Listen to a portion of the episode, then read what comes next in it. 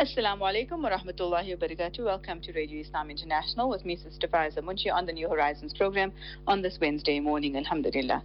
Today we're talking about a difficult topic, um, something many people have had to experience uh, or see their, their own families go through, and that is cancer.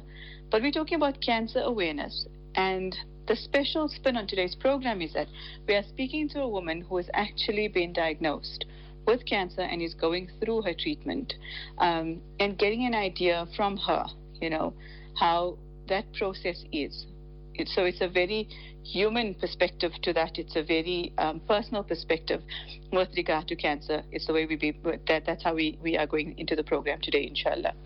So we're talking, inshallah, to Yumna Saban, and she's going to tell us about her experience with regard to cancer, but also In her, in the process, um, she has gone onto social media uh, and been very vocal about it. So Yumna is she's very brave. You know, when she found out about the cancer, um, she took her journey online, um, and she created this amazing range of videos and discussions around her diagnosis.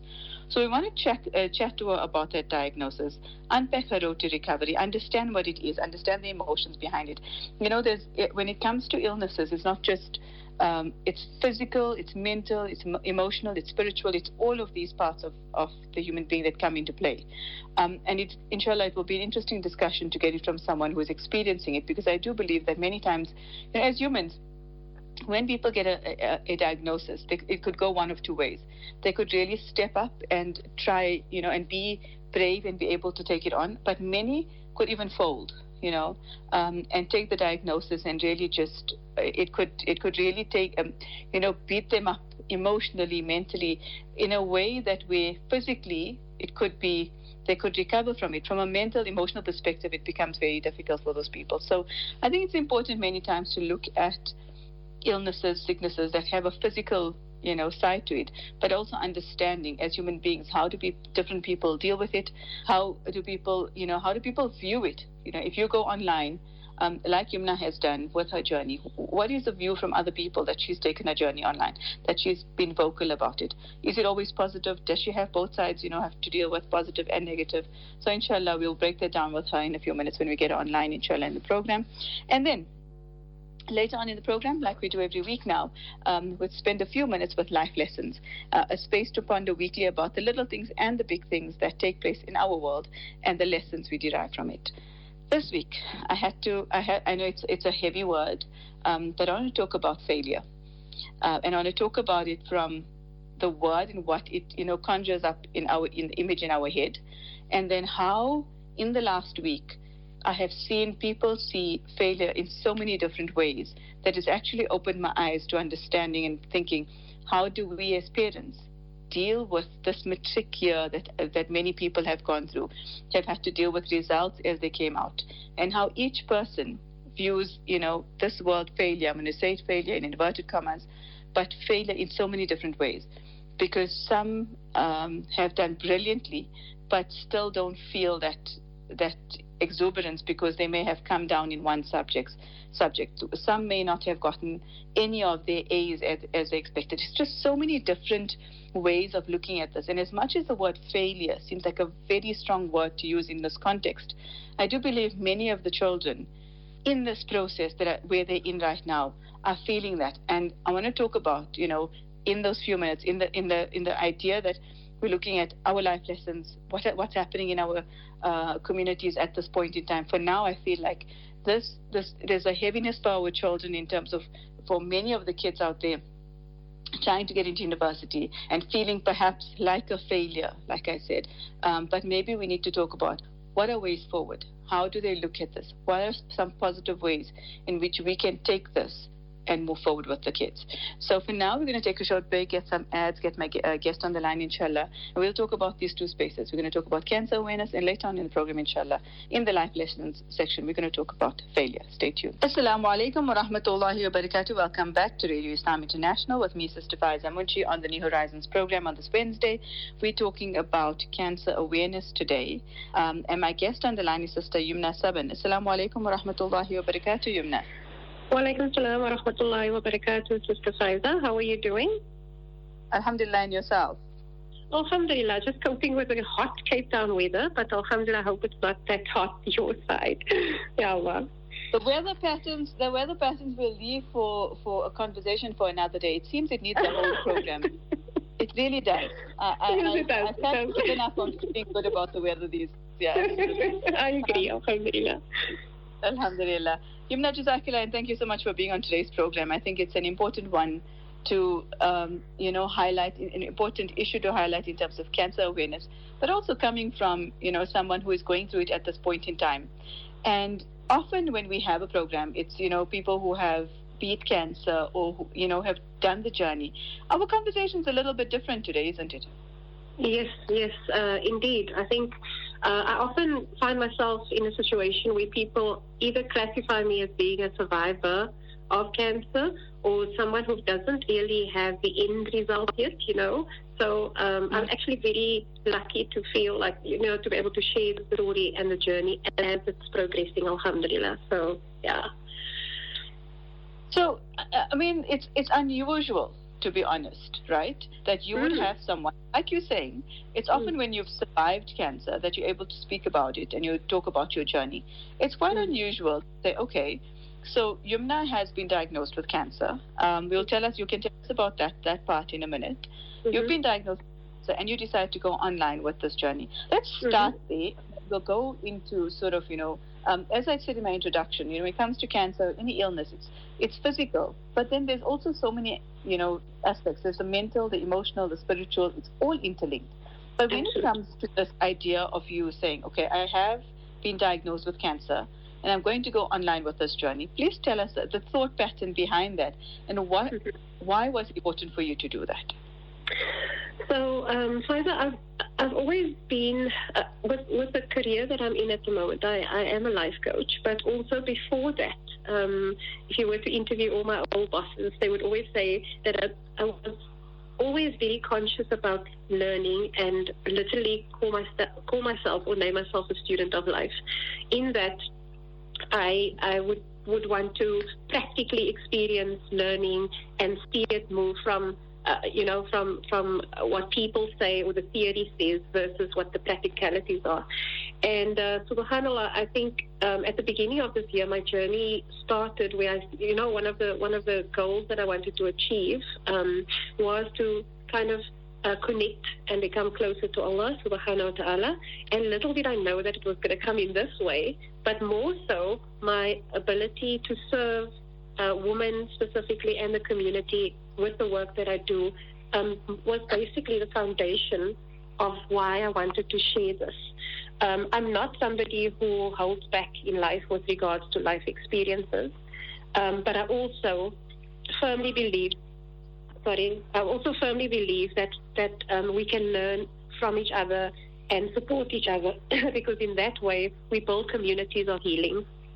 And I think that's very important. As I've been journeying through this process, Um, I've soon realized that we are actually holding on to very powerful information um, while mm-hmm. we're going through this cancer, not just at the end, um, you know, when everything is kind of um, settled or we know we, we cannot talk historically. We can actually help and support people while we are going through it. And that's what I chose to do. I chose to make it public, share with people the ins and outs of it, the good and the not so good, so that we can educate and help others, you know, walk through the journey easier, inshallah. For me, that's the power, powerful part of what you're doing. Um, it's the conscious decision to come out and say that I will do this even though I don't know the outcome. Now, you know, many of us, every day, life is like that. We don't know the outcome. But when you've been given a diagnosis of cancer, for example, we want to be able to say, okay, there's a prognosis and this is where things are going to go, but we never know, right? Just like everything else. Yeah, you're in this journey. And for me, the powerful part about this is that you're saying, you know what, through this journey, through the, the, the ups and the downs, we're going to get through this together, so to speak. What yeah. do you say to a woman who um, goes to her doctor today, gets a mammogram, and gets the diagnosis, but is too afraid to even tell her own family, or she feels a massive stigma attached to her having cancer? Um, mm-hmm. What would you say to her, you know, as she leaves their doctor's rooms, for example? Yeah. So I think the first the first message that she should tell herself is that it's going to be okay.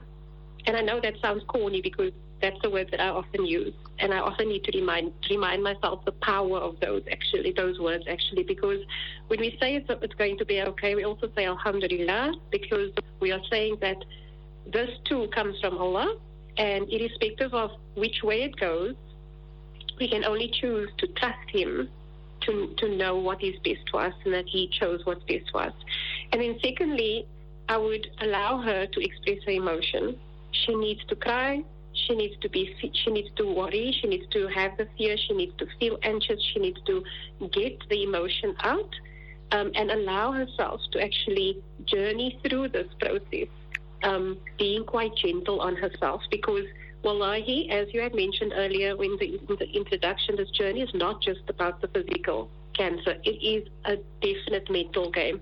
It is a mindset game. And I used to, you know, look at people, you know, the motivational speakers, and they say, you know what, it's your mental mindset and you can accomplish anything. And I used to think, okay, okay, uh, we'll see, we'll see about that. But wallahi, now that I'm walking the journey, I now understand. Um, but cancer does rock us, Faiza, and it, it, it does pull you down to a point where depression creeps in, where you ask yourself, why is this happening to me? You know, why why now? And I, do, I feel, you know, you are you, you, you're surrounded by family, but you actually feel alone, because guess what?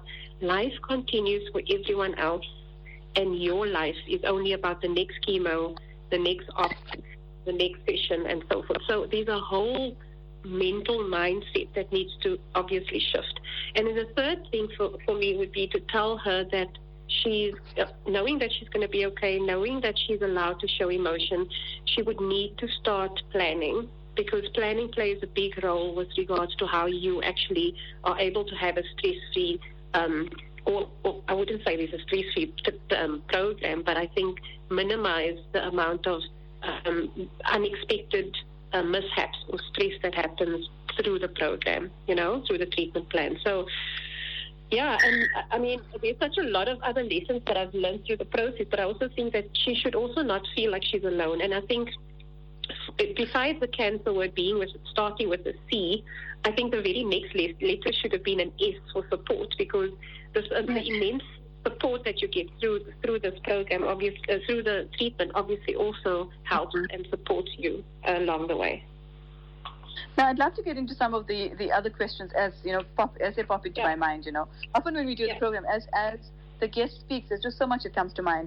But the one thing I want to ask, you know, as I, I asked the question about if someone else were walking out of the doctor's rooms, but you were diagnosed in twenty twenty-three. Yeah. Let's talk about your emotions at the time, because now you've got hindsight. But then you didn't. Yeah. So what was it like for you in that raw moment when you found out? Because cancer, like you said, it's a very scary diagnosis. We, mm-hmm. The first thing we think is mortality. We think about, you know, death, which we're meant to think about as Muslims all the time. But let's be honest, we, yeah. we avoid it as, as we can. So when yeah. you're given a diagnosis, that becomes very real. What was yeah. it for you now that you look at that emotion, you know, your your raw reaction to being diagnosed? Yeah, sure. So... um. Firstly, I found out on a routine mammogram um, that I had a one point two centimeter lump hidden away, snuggling up nicely without me knowing anything, because I had no symptoms. There were no signs whatsoever. Um, and so when the doctor contacted me after the biopsy and said, Yumna, you need to come in, please ask someone to drive you, I thought, okay, here we go. Something's not right. So I mentally kind of knew that something wasn't okay. When she finally uh-huh. said the words, you know, Yumna, we found cancer, um... my my brain switched into action mode. I said, okay, fine, sure. That was my reaction. I said, okay, so what are we going to do? You know, it was like, I'm in denial. This is not happening. And let's just tell me what are we going to do? Who's the doctor? Who do I need to go see? What, you know, what the tests are. But and how are you taking this away now? Yeah. Yeah, exactly. Is that, is that the thought pattern? Like, how are you taking exactly. this away? So you told me this, but... So, so yes. give me solutions. So now give me the okay. solution. What what you just why why are we still sitting and sitting here talking about this? Yes. But you know what, Faiza? It really only hits you later on when you sit in silence and you realize, oh my gosh, I you know I, I told myself I you, I actually have cancer. I don't know how far it is. I don't know what's happening. I'm a single mom. Um, I'm a I'm a breadwinner. Um, I have my kids are well, most of them are, are, are big, but you know I've got a seven-year-old. What's going to happen to him? And the the thought of, of death does pop in. It does. It's a reality. What if I die now? How am I going to die? Who's going to do what? You know the, the the thought process of it. But there's this internal raw emotion that comes up around um, questioning. You know, is this the yeah. end? You know, is this is this how it's going to end for me? Am I not going to go through all this treatment? I'm going to lose my hair. I'm going to be sick all the time. I might end up in hospital most of the time, and then I'm going to have a janaza. You know, so so your brain overthinks all of this, and literally, you and this is where the support comes in. I had to get people around me to tell me, you know, you know what? You still have a choice in the matter.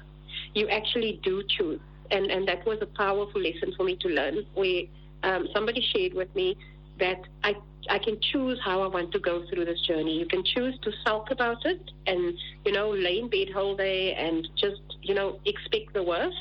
Or you can choose to look at this as a journey of discovery and transformation and learning and transition.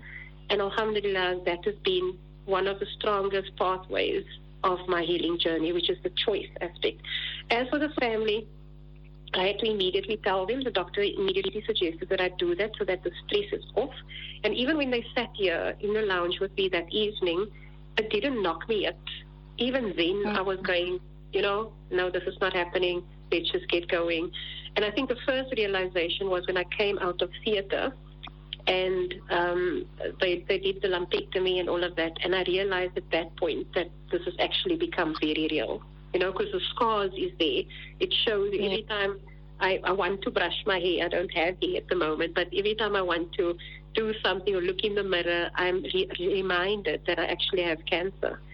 Um, so they are real deep emotions, and yes, therapy is very much recommended um, because when, for example, after chemo, after chemo, the week after chemo, there's literally a decrease of um The, the mental things, because you're tired, you're nauseous, you can't eat properly. There's just a lot of um, physical, um, almost disability, if I can call it.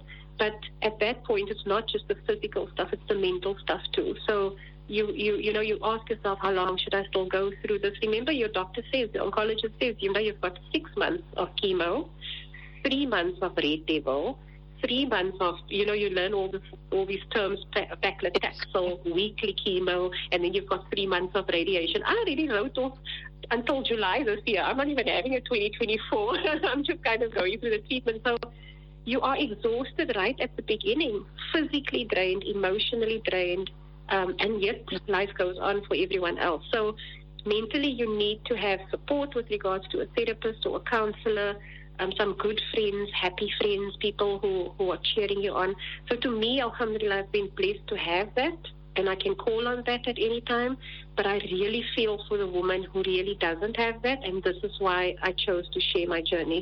Because if you're doing this on your own, you are not going to survive it. I can tell you that straight away. You're either going to go into a deep depression, and my, uh, you know, um, and, and then you're going to have to struggle to get through that after the cancer uh, treatment, but it's very important that you put these support mechanisms in place to help you through through the process. And I've met amazing people, Faiza, and wallahi, they are amazing women that I haven't even met yet that are sharing recipes to eat, what to have after chemo, um, some tips on how to um, get over the nausea. And it, it's working, wallahi. And I wish that we could share more of that with other women who are just experiencing the worst side effects, you know. So alhamdulillah, yes. Inshallah, hopefully with these initiatives we will get those messages across. I mean, sure. We'll speak a little bit more about the mental game and also spiritually what it does for you. We're going to take a short break, um, you know, and when we come back, I want to talk about, you know, in terms of spiritually, in terms of family, in terms of the kids, what are some of the journeys each one goes on with you through this whole process? But now, a short break for some ads. When we come back, we'll speak more to Yumna. Stay tuned. Assalamu alaikum wa rahmatullahi wa barakatuh. Welcome back to Radio Islam International. With me, Sister Faiza Munshi. My guest on the line is Sister Yumna Saban. We've been talking about cancer from a personal perspective of what she's going through at this point in time. Um, Yumna has been diagnosed with invasive ductal carcinoma, which is breast cancer, and that was in September twenty twenty-three, and is on a nine-month treatment program. As a single mother, professional life coach, business owner, all of that mixed into one. Um, Yumna, I want to bring in, you know, we spoke a bit about the mental game with regard to you as the patient needing to have that sort of mental capacity to deal with what's going on. Do we as human beings, Yumna, and as mothers in particular, try too hard to make sure that, you know, we um, we protect the mental health of everyone else around us as well, despite going through what we are going through, like for your, yourself with the cancer, what you are going through? Is that something that you did? Um, because you mentioned you have a seven-year-old. So mm-hmm. what was that journey for you in terms of the mental game for everyone else around you? It's so, it's that opening statement of you is you, yours is so valid, because as ma- mothers and single moms, we obviously, obviously always make sure that everyone else is sorted and everyone else is seen to. And um, this journey um, doesn't encourage that at all, because it actually forces you to actually put yourself first, you know. The cancer patient, or, or if I would use my example, I was very conscious and aware of how everyone else was going to experience me. And so when it came to the kids, for example, I've got uh, kids over twenty years old already, two of them, and then I've got a teenager, and then I've got the seven-year-old. And all of them had, I had my approach with them had to be different, okay? The older ones, I could say, you know what, when you need me, what do you need from me? You know, mom's okay. I could reassure them. And and they okay. They just wanted to know, when was your treatment, what was it going to do, you know, very factual. The seven-year-old, however, um, he was very, you know, he's very uh, intuitive, and um, he, he he he lives with me, so he was obviously going to experience and see everything that was going to be happening to me physically as well. And so with him, I needed to firm up myself firstly, make sure from an emotional perspective that, you know, I would release my emotions before I literally speak to him. And I would use research to kind of learn what would be the best way for me to share this journey with him.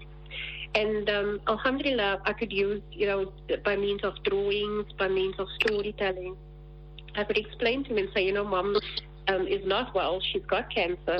I, use, I, I chose to use the words. And I then also um, explained to him that the medication the doctors will be giving me will be over a longer period of time, and it's going to make me sick, you know. So I had to graphically explain that to him. And he had his questions. He said, are you going to lose your hair? And I said, yes. I had to be very honest with him with regards to what was going to be expected. And alhamdulillah, um, I've learned that with him, the more, you know, the more honest you are and the more truthful you are with him and upfront you are, the better it is for you in the long term, in the long run. Now he can make fun and say, mom, see where you've got little feathers growing, or, you know, your hair is almost as long as mine. So there's that relationship that actually happened. But I think yeah. from a mental perspective, you need to also be able to be vulnerable as a mother and as a, as a woman. You need to let your partner know how you're feeling. You need to learn to communicate a little bit differently, because you're going to have to ask people for help. And I think that's a big deal um, as single moms and a strong a woman today, you know, especially career woman. Um, you're not, for example, I'm not, I was never used to depending on other people to do anything for me, um, subhanAllah. And uh, through this process, while my friends forced me to kind of just accept and know what they were, to, what they, what they opted. And there comes a time when you actually have to sit and say, actually, guys, I need your help. Um, one advice that I got from a very good friend of mine, she stays in London, she's also a, a survivor of breast cancer. She told me up front, she said, you know, actually, a tip that, that, that I can give you was to contract with the loved ones around you. She said, meet with, with the children, one, one at a time, um, mm-hmm. and contract with them and ask them, what is the least... what is the least that you'll need from mommy? And, uh, you know, and what, what, and this is what mommy will need from you. I didn't necessarily do it that formally, but I had a chance to speak to each and every one and said, um, how are you? What do you need from me? Um, and uh, basically that was what actually helped me feel like I was still uh, capable of being a mother at a specific capacity and not just not be a mom at all, you know? So, alhamdulillah, that's very that conscious.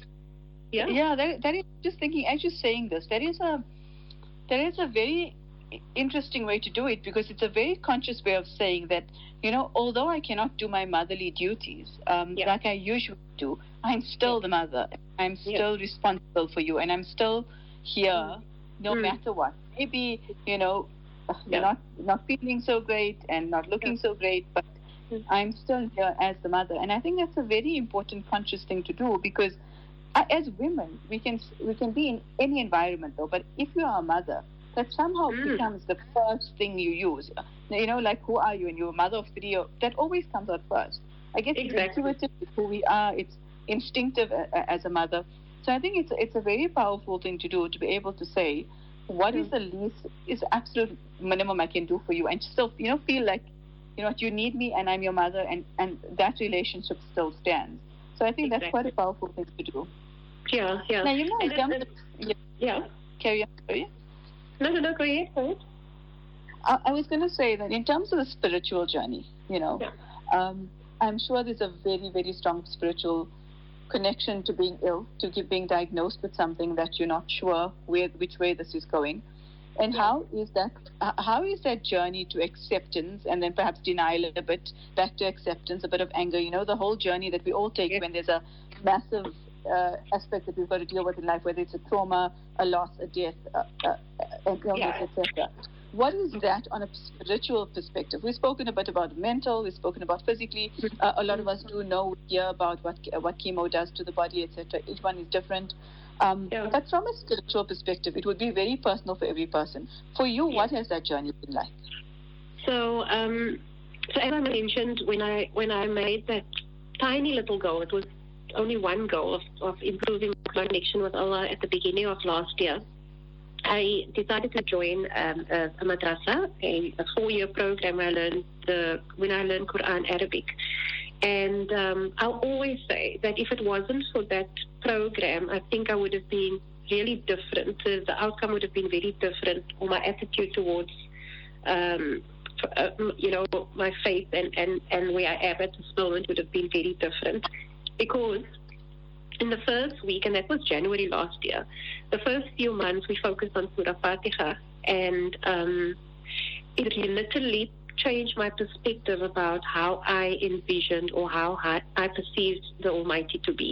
My relationship with, it, with the Almighty was very much that of fear, instilled by me, you know, um, from our parents and from our teachers that we had before in our lives. And it was all around, if you do this, you're going to get punished for it. And if you do that, you're going to get punished for it. All I want you to do, walk the straight line, and that is how it's going to be. However, when I joined Qamar and we literally went through the Surah Fatiha, it changed how I saw the Almighty, that He is merciful, that He is um, the all-knowing, that he, he He wants what's best for us, and He has provided for us. And I mean, when I found out I had cancer, I didn't know what I was going to do from a business perspective, because I am the coach. I am self-employed. Where was my rizq going to come from, you know? But mm. through this journey of um, understanding His word and, and how Allah wants us to be totally um, dependent on Him, um, Allah has really just provided for me every single time. He hasn't failed. And He's been... I've become very conscious about the fact that He's with me all the time. So when you go through chemo and you're feeling weak, yes, you feel angry and you say, you know, I still have so much to do, and why do I have to feel so sick, and why is Allah doing this? Because that's what you do as a human being. But you also get reassured that inevitably, in the end, Allah is with us all the time, and we are going back to Him. And so mm. when we're taken off this dunya, um, we are going to go Uh, back to Him, and he, he never is just all present. And so why can we not speak to Him? So I'll, I always tell my friends, it's not even a funny thing, but there were times when I was so sick that I used to speak to Allah in English. I would just lay on my back and I'll say, Ya Allah, don't you want to keep you busy somewhere else? I mean, the people, you know, there are many babies in Palestine that really need you. Can you just give me a break now? You know, but that is the kind of conversations I would, I would have, because I would feel comfortable knowing that He's that close. I could just speak, you know. And it's like that every day where I say, yeah, I, I, I crave a slice of chocolate cake, you know, and then wallahi, something would happen and I would get the slice of chocolate cake. So to me, it's been a very... um, like spiritual, uh, the connection with Allah really does change. And I mean, we are not perfect. No one is perfect, but we try. But I can tell you that I've never experienced, besides Hajj maybe, that I've never experienced the closeness of the of the Almighty to me as I have during this journey, alhamdulillah. And yes, there are bad times. I'm not painting a pretty picture at all about what happens. But even through that bad times, I give myself time to say, you know what, I'm angry. I don't want to talk. I don't feel like being this, and I don't want to feel like I don't feel like doing that. But wallahi, there's, then you literally you reassure yourself, and then later on Allah shows you again. You know, I am still here. You're not asking me what you want. So ask me and I will provide for you. So alhamdulillah, from a spiritual side, the school and learning about, you know, the Quran and, and how, how wonderful our Almighty did bring a foundation um, to to this. And if I, like once again, if I if I said I would go through this journey differently without Quran, um, I would be lying. But uh, it really is a strong foundation to have. I'm not saying that every cancer patient should start with madrasa, but what I'm saying is pull closer to the positive words of your faith and the positivity of Allah, and that inshallah will help you through. Um, it is scary to think about this. Even the other day I was telling my friend Alia, the other day I was saying, you know what Alia, when I lay there in bed and I'm feeling so sick, I asked myself, how does that cancer patient wait to die, you know? Because sometimes there are people who get stage, who are stage four, and they, or, you know, they, they don't have, there's no prognosis. They are told that they're on morphine for the for the duration of their life. You literally feel your body in pain. You feel things breaking down. And I told, I said, I, I'm scared. I'm scared that that would happen to me, although I'm most positive that I'm going to beat this journey and Allah's going to give me, you know, many years, alhamdulillah, cancer-free. But I relate to the cancer patient who's laying there waiting to pass away. And yes, we all want our families around us, but I think what was very real for me during this chemo session was that the body really is a powerful um, um, creation, and we shouldn't take it for granted, um, but inevitably it will break down and it has to go. And so so I, I'm trying to paint a picture of how real the cancer really does make you think, because that's the reality of what our families think.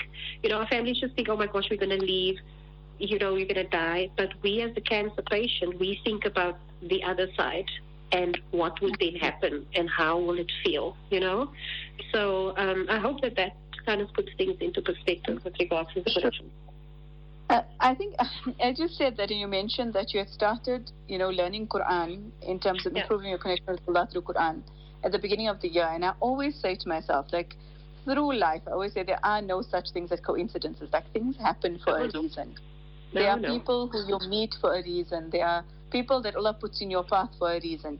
Whether it's someone that's in a wheelchair because you're going to, you know, have to deal with disability through your life, mm-hmm. through whatever, through whatever. For me, that is very clear that nothing happens as a coincidence. And we often think, you know, oh, that was just by chance. It was yeah. not by chance that you had no. chosen this journey to get closer to Allah. And perhaps even the cancer, it's hard to look at it that way, but that could possibly be, you know, your blessing in terms of your closeness to your Creator through the journey, which I know is a difficult journey, but a, a, a better way to almost spin that, you know, no, difficult into something that is absolutely positive. Yeah. Absolutely. And um, I'm sorry, I've got a bit of high fever this morning, but you know what was so fascinating for me, um, Faiza, was that when doctor got the biopsy results, um, uh, technology is amazing. He, he told me, he said, Yumna, your cancer started the previous year in September. And I was dumbstruck, you know, because mm-hmm. that was the month that my sister died unexpectedly. Sure. And... And more so, the your breast, uh, the metaphorical um, um, for the metaphorical aspect of your breast is actually parent wounds, and this went exactly around that. So I do believe that my trauma was when when she had passed away. I didn't deal with it really well, and I suppressed it. And that's exactly what we as women do, don't we? We just kind of put everyone mm-hmm. else in front of us. Yeah, they, they go first, and, and we just grieve in our own way, because guess what, we're strong and we can do it later on. But guess what, it manifests inside of us. it manifests in some way. And um, I've then realized, you know, the power of, of, of our mind and of the power of uh, the emotions and, and, and energies around us. And that has brought so much more um, calmness in me, because now I realize that I'm actually, I am human, and I'm allowed to, to grieve, and I'm around, I'm allowed to mourn. And I mean, loss is one thing to mourn, but there's so many other traumas that we experience that we are not mourning. And um, so that I'm consciously aware of the lessons that the cancer has been teaching me, trying to be in control, um, wanting to plan things to go our way, you know, and so forth. So, yeah, it's just, it was very interesting for me to experience all of this, alhamdulillah. I think I think our next pro- uh, program would have to be on emotional dysregulation with women, because I think that's yeah. literally how every woman lives her life. Um, whether through anger and shouting at her kids, and then her body takes hours yeah. to regulate, but we don't yeah. realize it. We, we go and we go and we go. Um, exactly. And the body is slowly breaking down. Uh, yeah. And then we say it's age, but really, I mean, I've seen, we've seen many older generations that are strong and they're solid, but they felt when they needed to feel, and they showed okay. when they needed to show emotion. Um, yeah. But they also, you know, had time to have tea with their friends in the afternoon. Exactly. They're able to just be. Um, and I think women in this day and age have been given way too much to do um, mm-hmm. in terms of a masculine world, saying you've mm-hmm. got to be this way. So now we've got to be everything to everyone and earn and do everything else. Exactly. And so you're not allowed to feel, because if you've got a masculine energy, then why would yeah. you cry if something exactly. happens? Right? So and it's a sign, it's a sign of weakness, because you're supposed to be strong, right? Yeah, absolutely. I think it's time. Yeah, I think many of us feel that it's time that many women be able to take back from that and be oh, feminine in their faces.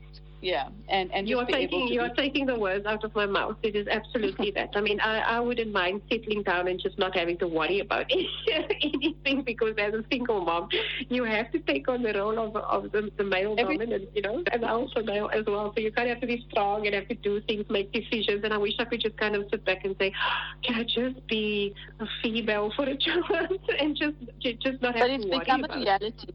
Yes, and Yumna, it's become a reality for many women, either through yeah. lo- uh, loss through death or loss through divorce, and this is becoming a massive reality. And so, you know, being able to somehow find that space where women can just be themselves and feel the emotion, I think is... We're going to round up the program now, Yumna. So when it mm. comes to sort of what would you say to women, whether they've been diagnosed or not diagnosed, whether it's cancer, whether it's, you know, other types of illnesses that they are sitting with, that, that kind of are debilitating. A lot of um, autoimmune conditions are coming up. A lot of women are struggling with rheumatoid, for example. Whatever the illness or sickness is that they are in, what would be your greatest sort of advice to anyone going through any type of illness but feeling like they are less than because of it? Wow. Um, I think the message would be that... Um, to get in touch with themselves, go inside, you know, go inside and really have, um, find inside of you um, some sort of uh, cons- almost a, a sense of um, peace. I mean, go on that healing journey to find inner peace. Um, it's important because it prepares us for the challenge ahead. Um, with regards to fighting the battle of the illness, whatever the diagnosis would be. Um, healing, to me, has always been a priority, or not, not for me personally, but for the women I work with. It's always about pathways to healing. How do we find peace? How do we find inner contentment and, and, and all of that? Because if you are not at peace with who you are as an individual, you cannot fulfill any of the other roles, and you cannot fulfill any of the demands of the other roles, which includes being ill or being the mom or fighting the disease or, um, you know, being the career person that, that you want to be. Go inward. Look in the mirror. Look at yourself. Start falling in love with who you are, with your body, and um Um, plan your healing, because if you don't have a plan to heal, you will not have a purpose.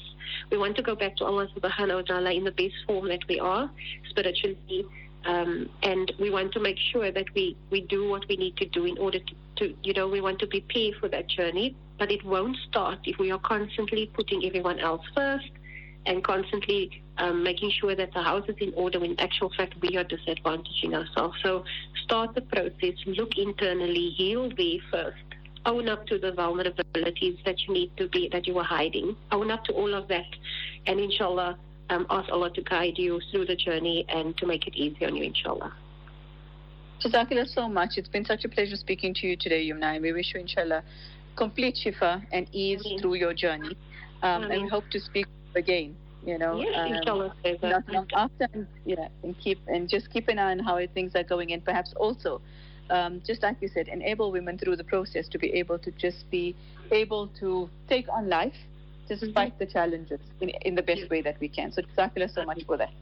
Um, all the best, inshallah. Assalamu alaikum wa rahmatullahi wa barakatuh, Faiza. Wa alaikum salam wa rahmatullahi wa barakatuh. That was Sister Yumna Saban. Quite a powerful conversation, I would say, in terms of having illness, cancer, and being able to deal with it from so many perspectives. Um, and in a, in a very Um, you know, public space uh, on an online platform, and being able to help, inshallah, other women through the process. For now, a short break. When we come back, we look at life lessons. Stay tuned. Assalamu alaikum wa rahmatullahi wa barakatuh. Welcome back to Radio Islam International with me, Sister Faiza Munshi, on New Horizons. That's, this is our segment, Life Lessons, a space to ponder weekly about the little things and the big things that take place in our world and the lessons we derive from it. Um, I think there was no bigger thing, uh, you know, in the past week or so, just a bit longer than that, with regard to Um, what's been happening, as opposed to, you know, looking at matric results. Um, and in this week, as I, you know, spoke to parents and friends and uh, those that are just impacted with having had matric results, some are absolutely ecstatic. They are proud of they, themselves. And they, you know, uh, and the kids are proud of themselves. The parents are like beaming because they've done so well. And others, on the other hand, are feeling really down. And I wanted to use the word failure. I said in the beginning of the program, use the word failure. And I'm using this on purpose because for many of us, when we think about failure, we think about not passing at all. You know, you didn't get through it, you failed, so so to speak. But as I spoke to different people, I've realized that in the last week, our kids have looked at Their, their process is very different. They may have seen different scenarios as a failure. So a kid that didn't get a distinction, for example, where they expected to, or someone that got, you know, six instead of seven distinctions, felt that in that space of that last distinction, there was a bit of a failure. Um, you know, not getting into the university of their choice that they're seeing as a failure. There's so many scenarios, and I can't pic- paint a picture of all of them. But these are just some of the instances that I've spoken to parents um, or spoken to kids, and they said, you know, I didn't do as well as I wanted to, and I don't feel good. Um, I need to rewrite this exam. I need to remark this exam. Um, and that feeling often, you know, manifests itself as, as a fail within our children. And I just wonder now, you know, for many of us, for many parents out there whose kids have completed matric, some, like we said, are, are okay, they're happy with their results. They've accepted it, but some may be feeling this. How do we how do we deal with this? You know, how do are we underplaying the emotions? Are we giving them that space to be able to say, you know what, it's okay to feel like this, but let's look at this. And one of the I'm just going to go through a few things that I've picked up in terms of research when I look at, you know, when we deal with a failure. And like I said, I'm using that word very purposely because sometimes we need to go to our children and ask them, is this how you're really feeling? You know, even though you've done so well in so many subjects, is, is your is your core, um, you know, focus on the one that you didn't get? And so we need to just understand where they're at, and we need to separate their failure from their identity. It's a very difficult thing to do when you're going through a space where you feel that you haven't done well. But remember that the setback of the failure isn't a reflection of who you are as an individual, right? And by understanding that failure is just part of the process, not part of who we are as an identity, you can maintain the confidence to continue pursuing a goal. So, for example, they, you know, if they take the failure as a full identity, they're not going to move forward and say, okay, maybe I did not get into the university of my choice, but what's my Okay, what's my second, what, what's the second step? Where can I go from here? I'm not a complete failure, but if we take it as part of identity, they may sit back and be really, really shattered and not be able to even look at how do I get to my goal, but maybe from a different avenue. I think that's really important, is being able to separate failure from identity. And, and one of the biggest things, and I think it's very difficult for many of us as adults as well, told, you know, no matter what, we don't want to fail, you know, but But when we do, we need to learn from it. And it's, we see it as a constructive criticism. It's different, you know, in different spaces. Um, and then we've got to maybe sit back. Even our kids may have to sit back and say, you know, what happened? Was there a glitch in the system? Was there a glitch in my studying? Was there something I could have done differently? Or is there, you know, do I need to take this up with the relevant organizations to be able to move this forward and see why there was um, a, I expected something very different from this process. So what is the problem? So learning from that failure and being able to move forward from it. And then in that space, finding a new perspective. Starting to understand that failure is very hard to deal with, but very much a part of life, very pa- much a part of the learning process. And the thing about it is that, so for many of us, as we become adults, we fail very little because we don't try. We don't put ourselves out there because we're too afraid. And I think sometimes it's probably ingrained in us from the time we got our matric results, because that's such a powerful moment. And I think as parents now of kids who may have come out of matric and may not be in the spaces where they wish they were, we've got a powerful responsibility and a powerful space for them to be able to identify that that is not who they are, that is not their full identity. That piece of paper does not define everything for them in the future. So finding a new perspective on this, you know, shifting the perspective away from the negative thoughts and focus on the positive things. You know, this is where you've done well. Um, you know, so maybe understanding that you had a goal in mind, but maybe Allah had something else planned for you. Maybe you just need to look in a different direction. And that's where, you know, it is important to be able to say, okay, what is this? Why has this happened? And what is a new perspective I can gain from this? I know it's easier said than done, but I think sometimes we've got to sit back. Because in the in the country that we're in, in the education system that we're in, there's going to be so many kids that are going to be so disappointed and have that feeling of failure because they haven't gotten into the spaces and into the universities, into the, you know, where they wanted to go. They they set their hearts in it, they worked hard for it, and it didn't happen because there's so few spaces for so many kids. And so we need to be able to be that support for them. So they need to get the support from others, and perhaps we or their friends and anyone around them needs to take talking to someone close is very good for them and very good for us, because the parents themselves, you listening as a parent of a child who's done gone through all of this, you have your emotion as well. So, you know, get support from others and understand that we can always gain a new perspective from where we are to where we want to go.